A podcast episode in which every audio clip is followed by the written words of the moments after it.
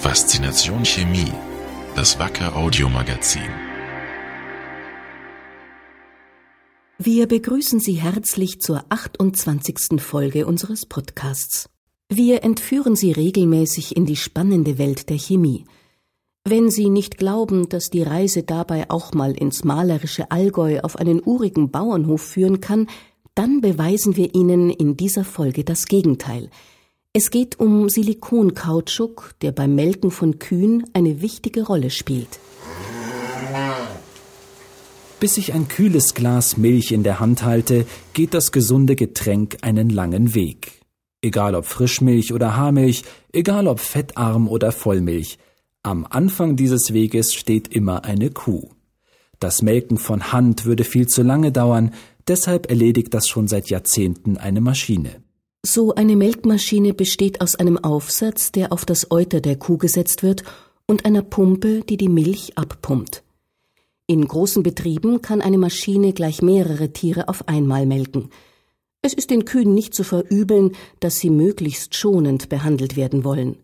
Wenn das Material unangenehm ist, sträuben sich die Tiere. Um also einerseits die Tiere gut zu behandeln und andererseits schneller melken zu können, verwenden Bauern ein Material, das möglichst gut mit der Anatomie des Tieres harmoniert. Ein solches Material ist Silikonkautschuk.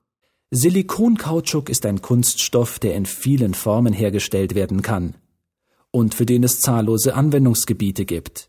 Man dichtet mit Silikonrohre oder benutzt es als Grundlage für Farben. In Kautschukform hat Silikon die Konsistenz von Gummi.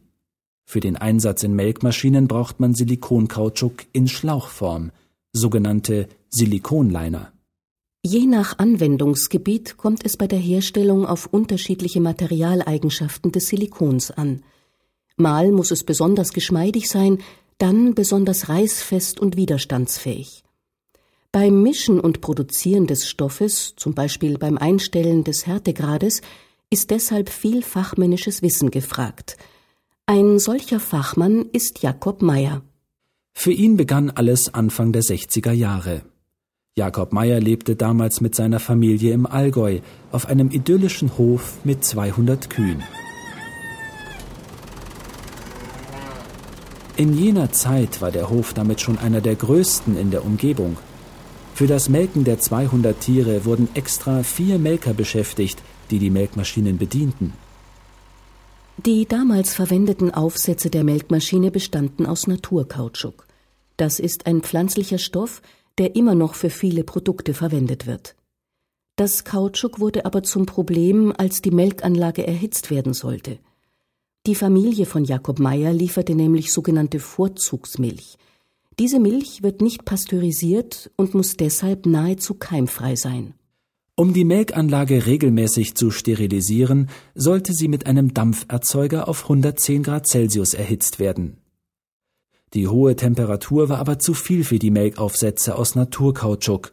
Sie wurden spröde und mussten von nun an rund einmal pro Woche ausgewechselt werden. Ohnehin war der Naturkautschuk kein optimales Material für diese Anwendung. Im Winter war er wegen der niedrigen Temperaturen oft zu hart. Jakob Meyer suchte also nach einem neuen Werkstoff, der flexibler und gleichzeitig widerstandsfähiger sein sollte. Fündig wurde er in der Zentralmolkerei in Augsburg, die die Milch seines Familienhofs kaufte. Diese Molkerei arbeitete ebenfalls mit Dampferhitzern. Die Mitarbeiter zeigten Jakob Meyer Dichtungen, die besonders unempfindlich für den heißen Wasserdampf waren. Sie bestanden aus einem damals relativ neuen Material, Silikon. Jakob Meyer war sich sicher, das war das Material, das er suchte. Daraus sollten die Schläuche seiner neuen Melkmaschine bestehen, inklusive der Aufsätze für die Euter. Da war es praktisch, dass ein Verwandter eine Firma besaß, die zufälligerweise ebenfalls mit Silikonen arbeitete. Die kamen damals schon von Wacker aus Burghausen. Von hier bezog Meyer daraufhin sein erstes Silikon. Wie man das Material verarbeitet, musste er aber erst einmal lernen. Er musste lernen, was das Scheren und Tempern von Silikon bedeutet und wie man diese Arbeitsschritte anwendet.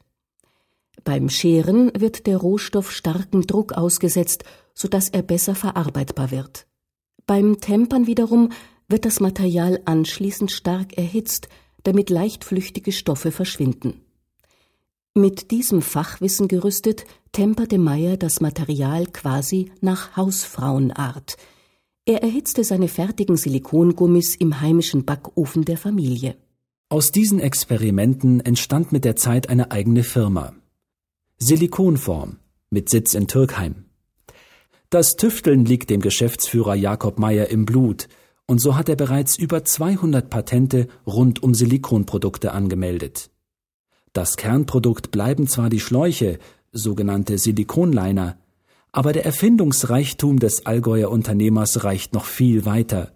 So konstruierte er zum Beispiel Melkmaschinen, die durch einen Pulsator gesteuerten Lufteinfluss die Zungenbewegung eines Kalbes simulieren. Dadurch soll die Kuh noch bereitwilliger ihre Milch geben. Auch beim verwendeten Material hat Jakob Meyer trotz des wirtschaftlichen Erfolgs nie die Kuh und ihr Wohlergehen aus den Augen verloren. Das verwendete Silikon ist so angenehm, meint Meyer, dass eine Kuh, die einmal damit gemolken wurde, gar kein anderes Material mehr an sich heranlasse. Melken wie das Kalb saugt, so heißt dann auch der Werbespruch seiner Firma.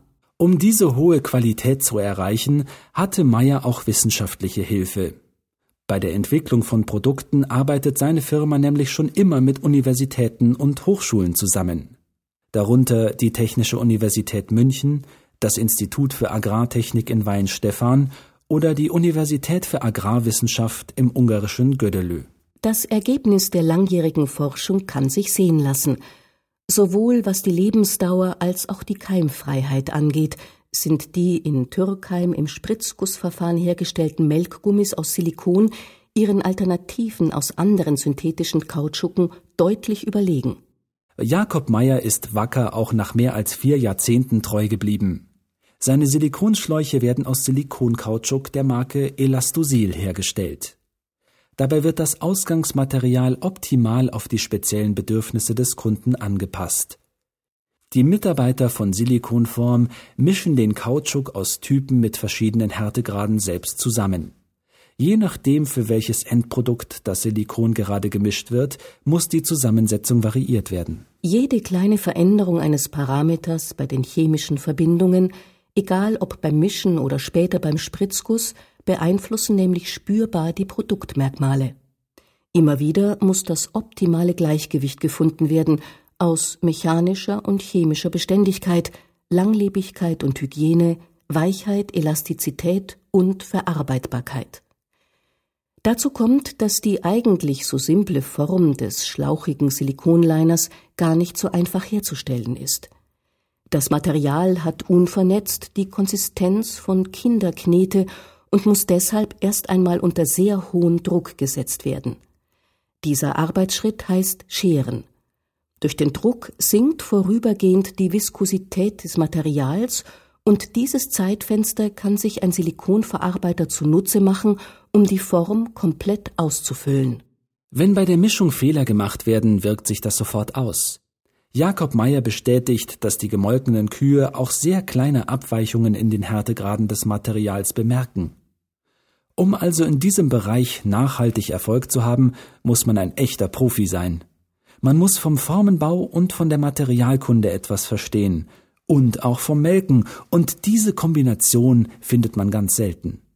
Denn auch als Techniker und Tüftler sollte man sich in die Bedürfnisse des Tieres einfühlen können, sonst entwickelt man kein optimales Produkt. Ob Milch von glücklichen Kühen wirklich besser schmeckt, lässt sich zwar kaum herausfinden, auf jeden Fall erleichtert der Einsatz von Silikonkautschuk aber die Arbeit für Melker und macht den Prozess für die Kühe angenehmer. Eine Kuh, das versichert uns Jakob Meyer, die mit einem gut abgestimmten Silikon gemolken wurde, lässt keinen anderen Werkstoff mehr an sich heran. Das war's bei Faszination Chemie. Mehr Infos finden Sie im Internet unter www.wacker.com-podcast. Bis zum nächsten Mal. Auf Wiederhören. Wacker. Creating tomorrow's solutions.